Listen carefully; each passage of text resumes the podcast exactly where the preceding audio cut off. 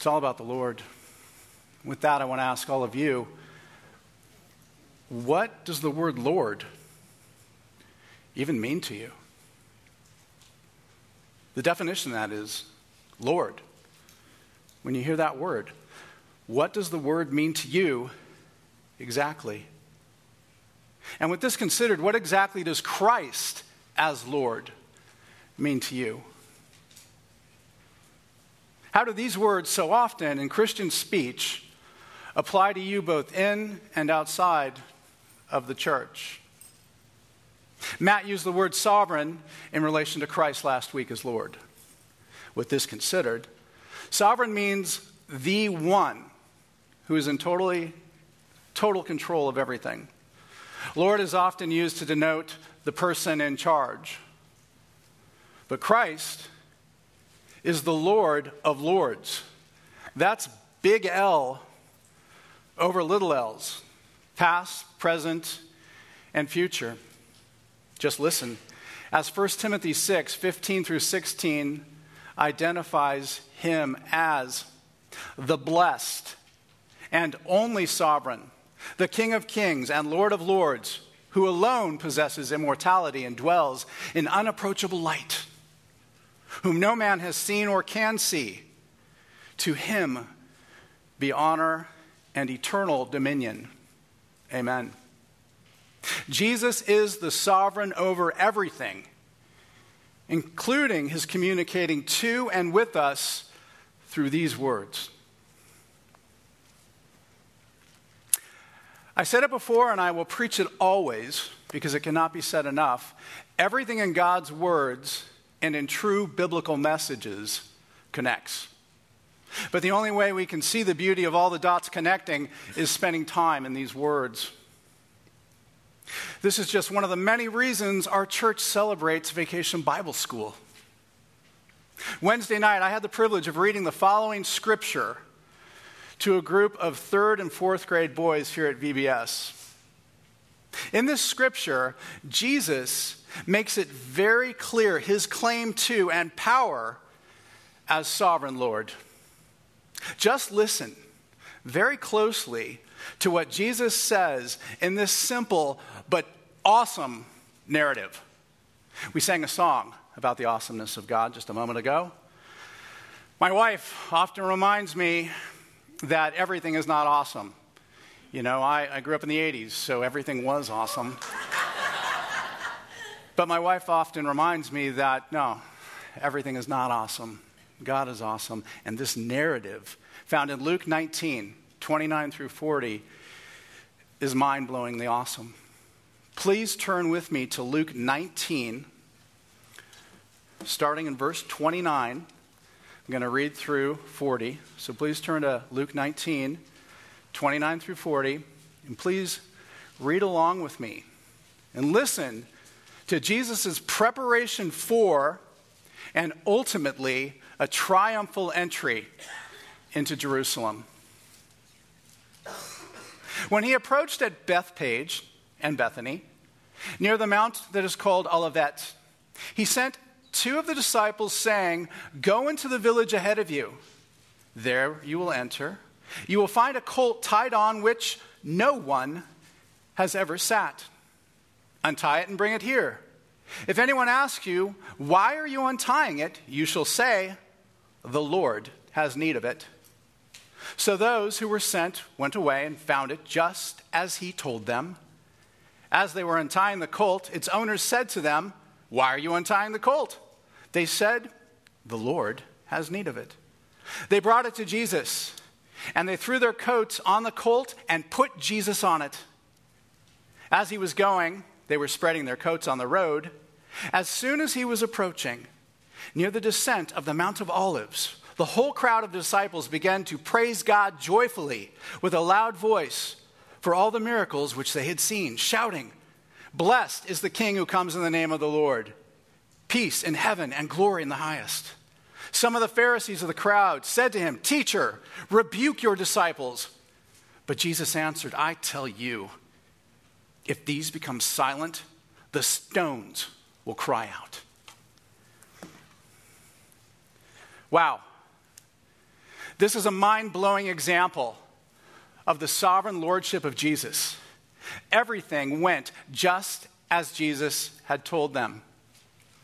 He told two disciples to go ahead of him into Jerusalem and that they would just conveniently find a colt tied up, waiting for them. A colt which had never been ridden on, which, by the way, would mean that it's not tame. It would need to be broken if anyone were ever to ride it, but the Lord is not anyone. And what were the two disciples told to do if the owner were to question them for helping themselves to a colt that did not belong to them? They were to simply say, The Lord has need of it.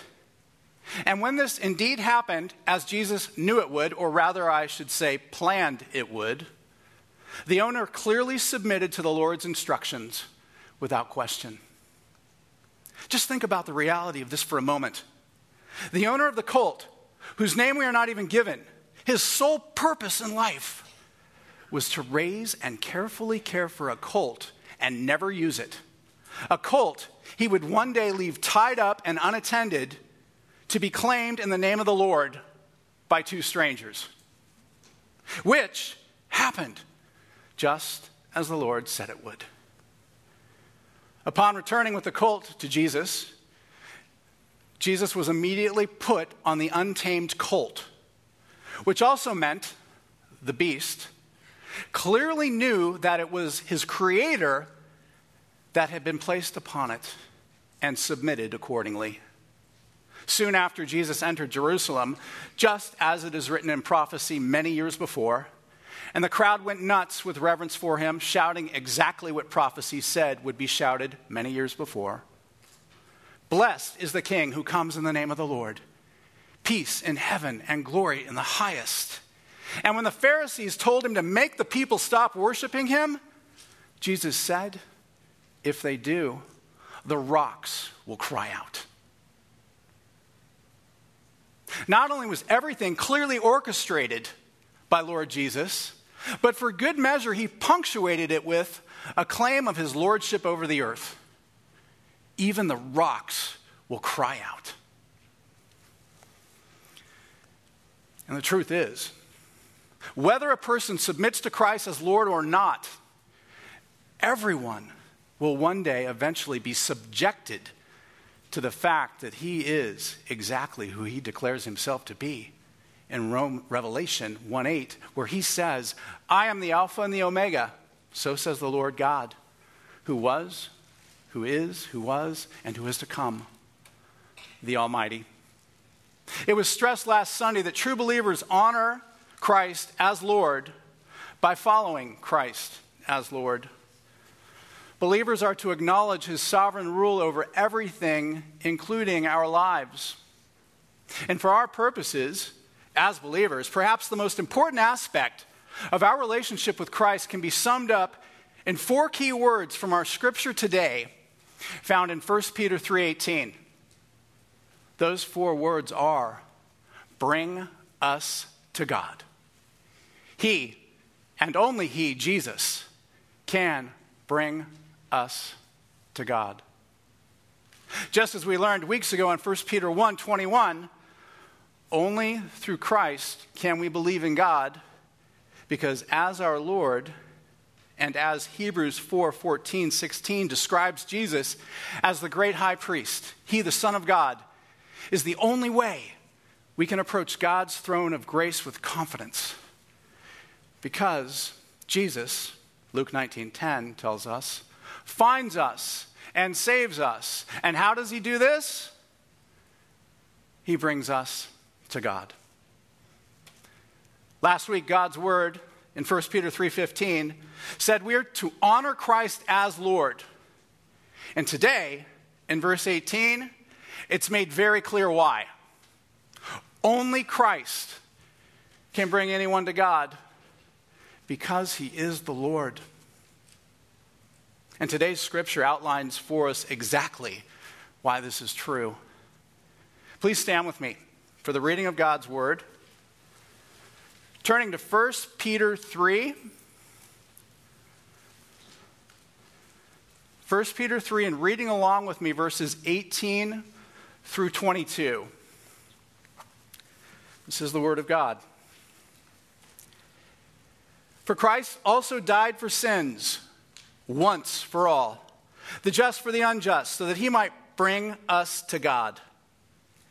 Having been put to death in the flesh, but made alive in the Spirit, in which also he went and made proclamation to the spirits now in prison, who once disobedient, when the patience of God kept waiting in the days of Noah during the construction of the ark, in which a few, that is, eight persons, were brought safely through the water. Corresponding to that, baptism now saves you.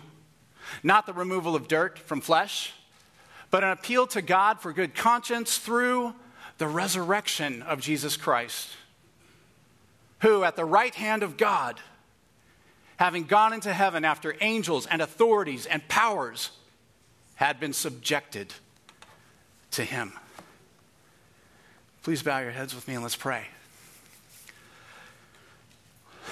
Lord Jesus, when I contemplate these words, your words, your truth, their power, it's almost overwhelming to think of even being able to speak to you freely. But something else that speaks to your perfect nature, your infinite nature, is your condescending to our level delivering not just the love and kindness of God to a broken and desperate world, but you, Lord, did this by living a perfect life among your creation.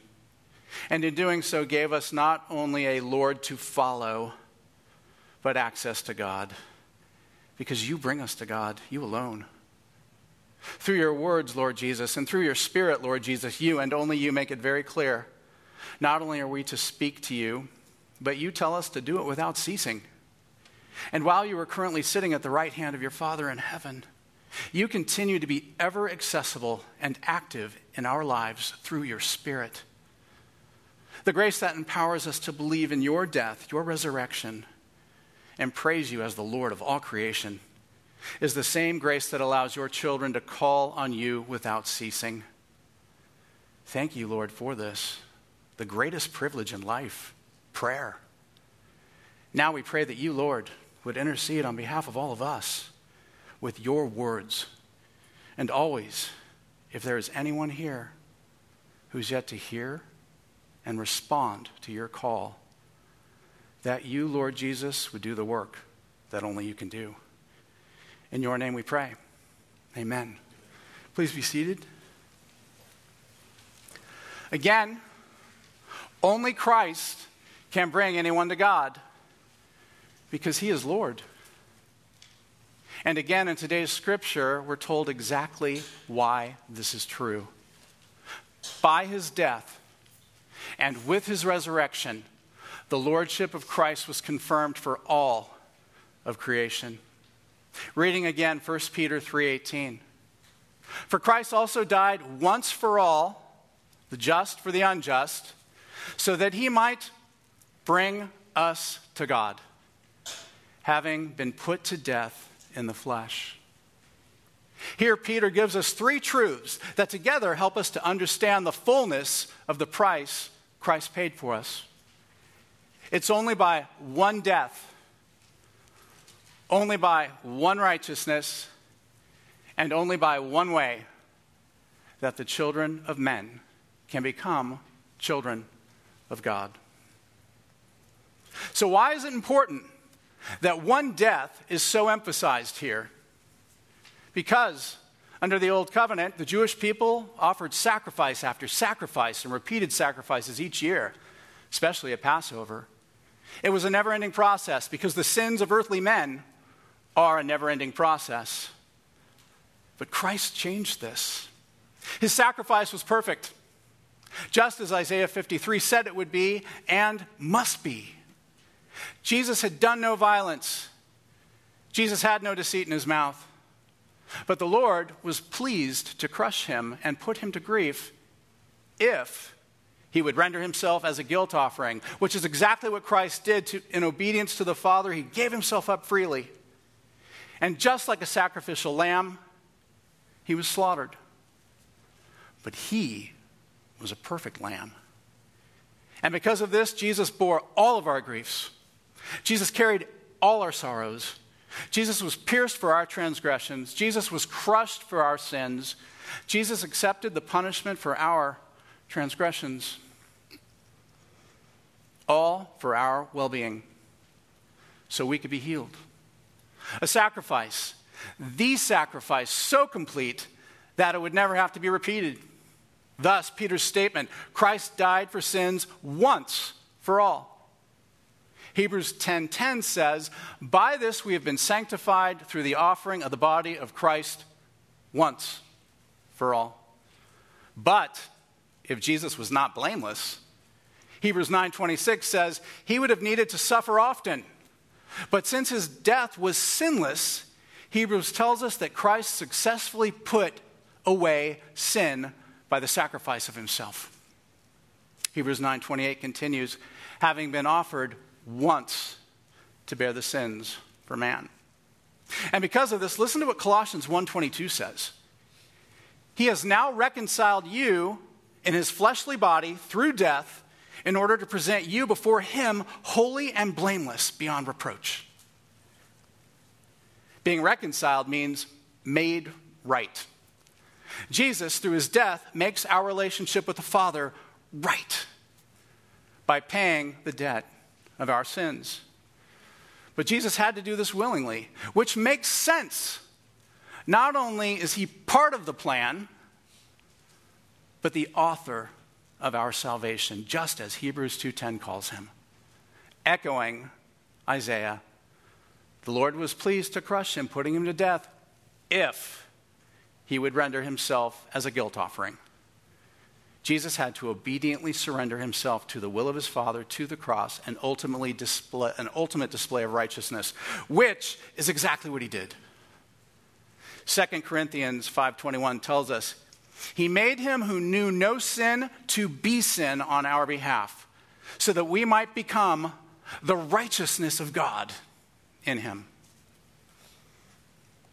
Hebrews 7 26 through 27 says, For it was fitting for us to have such a high priest, holy, innocent, undefiled, separated from sinners, and exalted above the heavens, who does not need daily, like those high priests, to offer up sacrifices, first for his own sins and then for the sins of the people, because Jesus, he did it once for all when he offered himself up. Jesus is often referred to as a great high priest. Traditionally, priests in the Old Testament would serve as a go between between God and the people.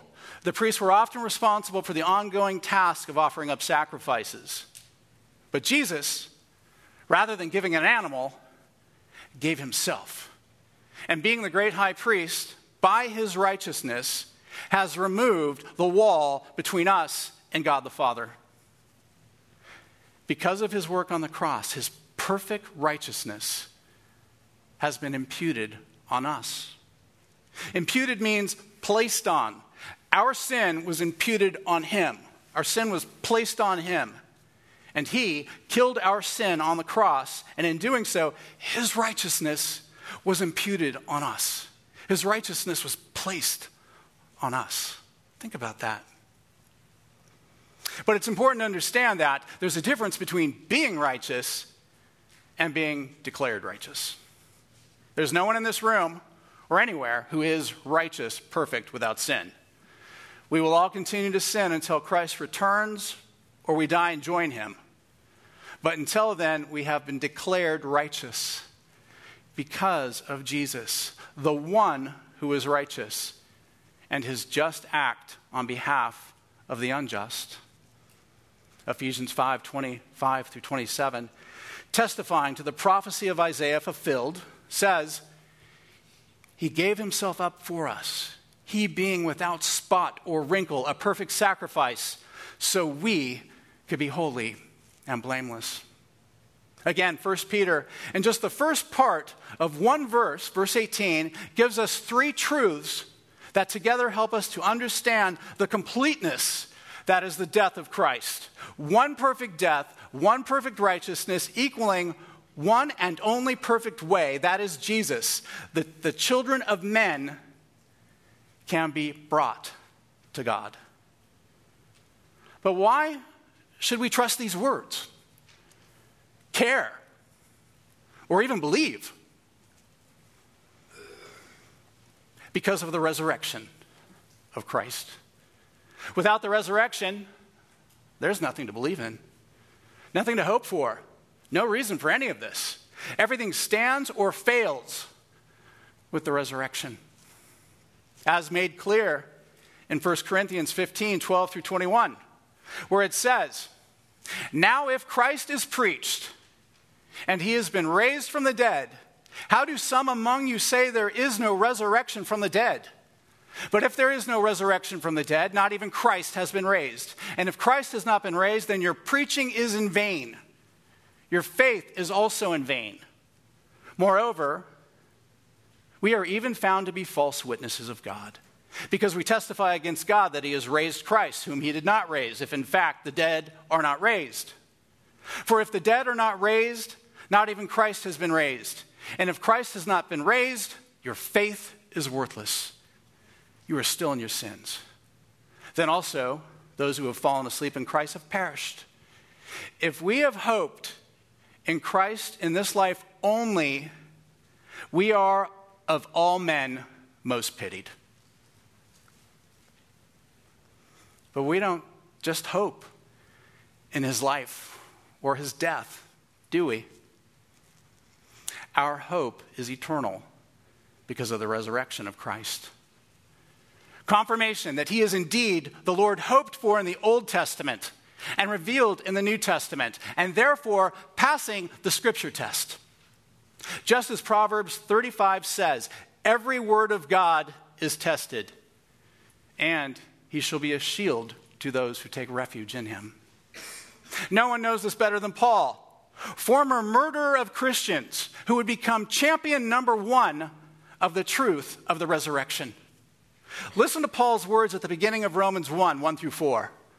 Paul, a bondservant of Jesus Christ, called as an apostle, set apart for the gospel of God, which he promised beforehand through his prophets and the Holy Scriptures concerning his Son, who was born a descendant of David according to the flesh, who was declared the Son of God by the power of the resurrection from the dead, according to the Spirit of holiness, Jesus Christ, our Lord.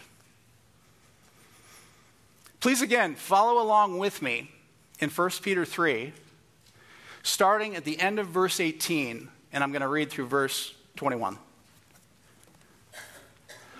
But made alive in the Spirit, in which he also went and made proclamation to the spirits now in prison, who once were disobedient when the patience of God kept waiting in the days of Noah during the construction of the ark, in which a few, that is, eight persons, were brought safely through the water. Corresponding to that, baptism now saves you. Not the removal of dirt from flesh, but an appeal to God for the good conscience through the resurrection of Jesus Christ. But made alive in the Spirit. Just as Paul said in Romans, the power of the resurrection from the dead happened according to the Spirit of holiness. And while the work of the Spirit is impossible to fully wrap our minds around, something that is not impossible to feel and understand is a life giving, transformative work the Spirit also gives believers upon true belief in Christ alone. The same Spirit of holiness that raised Jesus out of the grave is the same Spirit of holiness that seals and conforms believers into the likeness of Christ. Once saved, while still challenged by sin. We are not left alone to wallow in our sin until he returns or we die.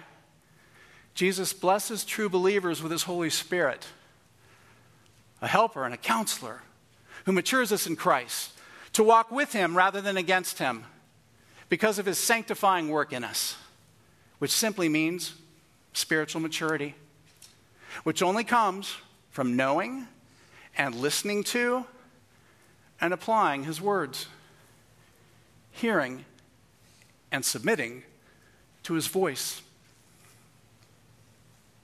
If the Holy Spirit is alive in a person, that person cannot help but change and grow more like Christ daily because the Spirit testifies, convicts, and therefore directs the hearts of believers to be the lights Jesus transforms us to be with new life. Only possible because of the resurrection. Because just as the Spirit raised Jesus from the dead, Colossians 3:1 says, believers were rejected, were, were sorry, resurrected with him, following the putting to death of our sins, which is also truly accepting Christ as Lord and Savior, and this is called being born again. His Spirit gives us new life. And not only life eternal because of sins forgiven, but freedom from sin slavery in this life, which had to also be proclaimed, according to Scripture, to the spirits now in prison, who were disobedient when the patience of God kept waiting in the days of Noah during the construction of the ark, in which a few, that is, eight persons, were brought safely through the water. Scripture is full of information that is tough to understand. And this is because we are on a need to know basis with God. I believe He wants us also to know and to remember He is God and we are not. Here we read Jesus in the Spirit went to make proclamation to the spirits now in prison who had rejected the truth preached by Noah for 120 years. This is impossible to fully understand. And when I struggle to clearly process something in God's words, only after a lot of prayer and time reading God's word, I will then look to a variety of commentaries. I want to acknowledge that commentaries are written by men, just men. Some of them very gifted, but still just men. Therefore, we must be careful to never give any man praise that belongs to Christ alone, because he is the only one who brings us to God. And only his Spirit can give us what we need to accept him as our Lord and Savior.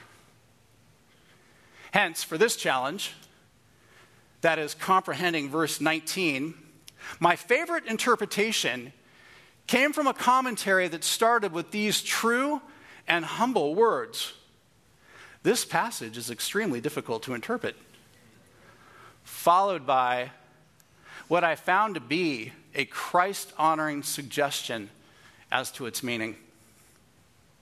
That being that Christ was presenting himself to the souls that had rejected him, even though Noah, even though through Noah, his coming had been preached for 120 years during the construction of the ark, and that his visit to them in the spirit prison was a proclamation of the prophecy the inhabitants of the world rejected, but that he did indeed fulfill.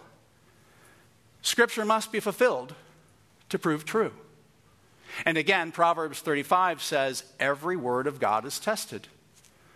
Perhaps these words testify to Christ making the truth of his life, death, and resurrection, and I will add lordship crystal clear for all who had rejected what the Holy Spirit had been promising through Noah for 120 years, which is also consistent with Philippians 2 9 through 11, which says, Being found in the appearance of man, he humbled himself by becoming obedient to the point of death, even death on a cross. For this reason, God highly exalted him and bestowed on him the name which is above every name, so that at the name of Jesus, every knee will bow of those who are in heaven, on earth, and listen to this, under earth. And that every tongue will confess that Jesus Christ is Lord to the glory of God the Father. It's amazing to contemplate how horrible things must have been in the world that God could only identify eight people to be brought safely through the water. We think we have it bad. And the water was used to cleanse and clean the earth of all the sin that defined it. And in doing so, help us to understand the cleansing power of the baptism that saves, not by the removal of dirt from flesh, but an appeal to God for good conscience through the resurrection of Jesus Christ. This is a baptism that happens upon true belief, not to be confused with the obedience of testimonial baptism. While the physical act of baptism is an outward expression of inward faith, it does not save. It's a work, a work of obedience, but a work. The baptism that saves is not a baptism to be seen or witnessed by onlookers, but is an internal transformation. Titus 3:5 describes it as the washing of and regeneration and renewing by the Holy Spirit. And no one spoke more clearly to this than John the Baptist. Listen to what he says in Mark 1 7 while preaching the coming of Christ. After me, one is coming who is mightier than I, and I am not fit to stoop down and untie the thong on his sandals. I baptize you with water, but he will baptize you with the Holy Spirit. And Ephesians 1:13 tells us exactly how this happens. Listen. You were included in Christ when you heard the message of truth, the gospel of your salvation, when you believed. You are marked with him with a seal, the promise of the Holy Spirit. At true belief, a person is baptized in the Spirit of Christ, having been resurrected with Christ to eternal life. This is only possible because of his lordship. Look again at 1 Peter 3, verse 22. Who is at the right hand of God, having gone to heaven after angels and authorities and powers, listen to this, had been subjected to him. Which is why Acts 4:12 says, there is salvation in no one else. For there is no other name under heaven that has been given among men by which we must be saved. And Colossians 1 15 through 20 magnifies his deity, stating that he is the image of the invisible God, the firstborn of all creation, for by him all things were created in heaven, on earth, visible and invisible, whether thrones or dominions, rulers or authorities. All things were created through him and for him. And he is before all things, and in him all things hold together. And he is the head of the body, the church. He is the beginning, the firstborn from the dead, that in everything he might be preeminent. For in him all the fullness of God was pleased to dwell, and through him to reconcile to himself all things, whether on earth or in heaven, making peace by the blood of his cross. When you think about Christ, how often do you think about Jesus being the image of the invisible God? How often do you think about Jesus being the creator of all things in heaven and on earth? How does this directly influence your worship? How does this directly influence your prayers? How does this directly influence the way you think, speak, and act? And ultimately, the way you honor Him as Lord. Perhaps the greatest example of an individual's reverence for the glorified Christ and Lord comes from John, the man who it appears was closest to Jesus when Jesus lived as a man.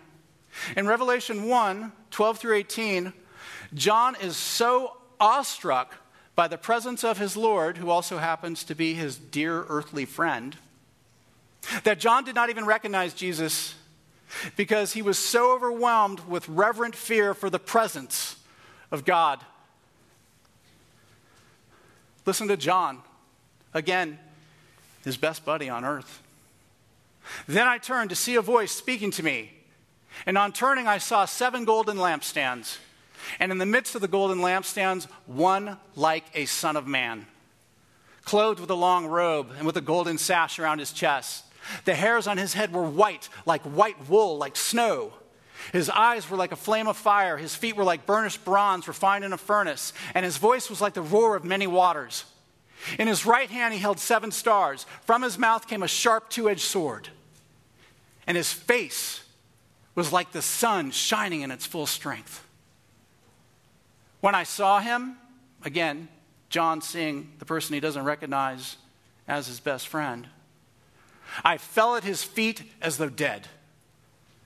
But he laid his right hand on me, saying, Fear not, I am the first and the last, and the living one. I died, and behold, I am alive forevermore, and I have the keys of death and Hades. Then, in Revelation chapters 2 through 3, listen how Jesus addresses seven individual churches, and in doing so, makes his lordship over the entire church body and all its members very clear. In Revelation 2 1, the one who holds the seven stars in his right hand, the one who walks among the seven golden lampstands, says this. Revelation 2 8, the first and the last, who was dead and has come to life, says this. Revelation 2:12, the one who has a sharp two-edged sword says this. Revelation 2:18, the son of God who has eyes like a flame of fire and feet like burnished bronze says this. Revelation 3:1, he who has the seven spirits of God and the seven stars says this. Revelation 3:7, he who is holy, who is true, who has the key of David, who opens and no one will shut, who shuts and no one will open, says this. In Revelation 3:14, the Amen, the faithful and true witness, the beginning of the creation of God, says this. Says this, says this, says this. Do you think Jesus wants us to know who is speaking? That he is Lord? The book of Revelation reads like an instruction manual for the church and its members in preparation for the return of the Lord, who is no longer in the form of a man living as a humble servant, but is currently reigning in heaven as Lord God of the universe. Everything, according to our scripture, is subjected to him. And that is why he is Lord. And when addressing not just the seven churches, but all churches who claim to follow him, listen to how he ends each of his set of instructions given to the seven churches in the book of Revelation. Hear what the Spirit says to the churches. Just as each of his seven messages stressing his deity and emphasizing his authorship with these words ends with, says this, repeated seven times, he then bookends each message with, Hear what the Spirit says to the churches, also seven times. He wants it made crystal clear that these are his words and that those who call him Lord are to revere these words and listen to his Spirit. And the words of his Spirit here in our scripture today, 1 Peter 3, 18 through 22, make it clear that by his death and with his resurrection, the lordship of Christ was confirmed for all of creation. The title of today's message is Is Christ your Lord? If there's anyone here unsure, I'd like to ask you now Do you believe in the life and death of Christ? Do you believe in the resurrection of Christ? Do you want Christ to be the Lord of your life? If so, and you've not done it, all you have to do in the privacy of your heart and your mind is tell him so. Just respond to his words. There are two words in today's culture, including many so called Christian churches, people like to avoid. The words are sin and repent. But the truth is, if there was no sin, which 1 John 4 4 simply defines as lawlessness, which even the godless know is everywhere, if there were no sin, there would be no need for Christ or salvation. The purpose of the gospel and the message of Christ's true church, as made clear by Christ in Revelation, is not to make us feel good, it's to save us. Our world is full of sin, and we are all sinners. But the good news is, once we are saved, our life does change. And while it's not a instant ticket to happiness, it is eternal joy, the confidence and grace of knowing the truth about everything around us and what the future holds. Which is why we need the blessing, the great blessing, that is repentance, which simply means turning from the bad things in our lives to God and acknowledging to Him the bad stuff that, truth be told, just makes life more difficult than it has to be, which is called sin, and asking Him for forgiveness and for the help to overcome it. That only He, as Lord of everything, will provide. If you do that and it's real, you're resurrected with Him and will have eternal hope in the next life and freedom from your sins in this life. If you are someone who's yet to do this, what are you waiting for? And if you're someone who believes everything that's been spoken of today, can you think of a more important and better reason to spend your time with other believers? You know, not just Sunday, but with other believers, you know. We also learned a few weeks ago in 1 Peter, I think, um, I think, no, I think in first chapter, um, I think, um, we are to honor everyone, but love who? The brotherhood. Yeah, and that's because we're, all, we're like minded for the most part. And with that, I'll also speak to the young people in here really quickly. Young people, please look up. Um, if you believe all this, can you think of a better reason not to allow yourself to be unequally yoked if you're single? It's so important that your relationships reflect what you claim to believe. And there's nothing more telling about your life than your fellowship. You know, we are the people we spend our time with. I hope to see a bunch of you here tonight at our potluck. And I know Chip hopes to see a bunch of you at Bible study on Wednesday night. Let's pray.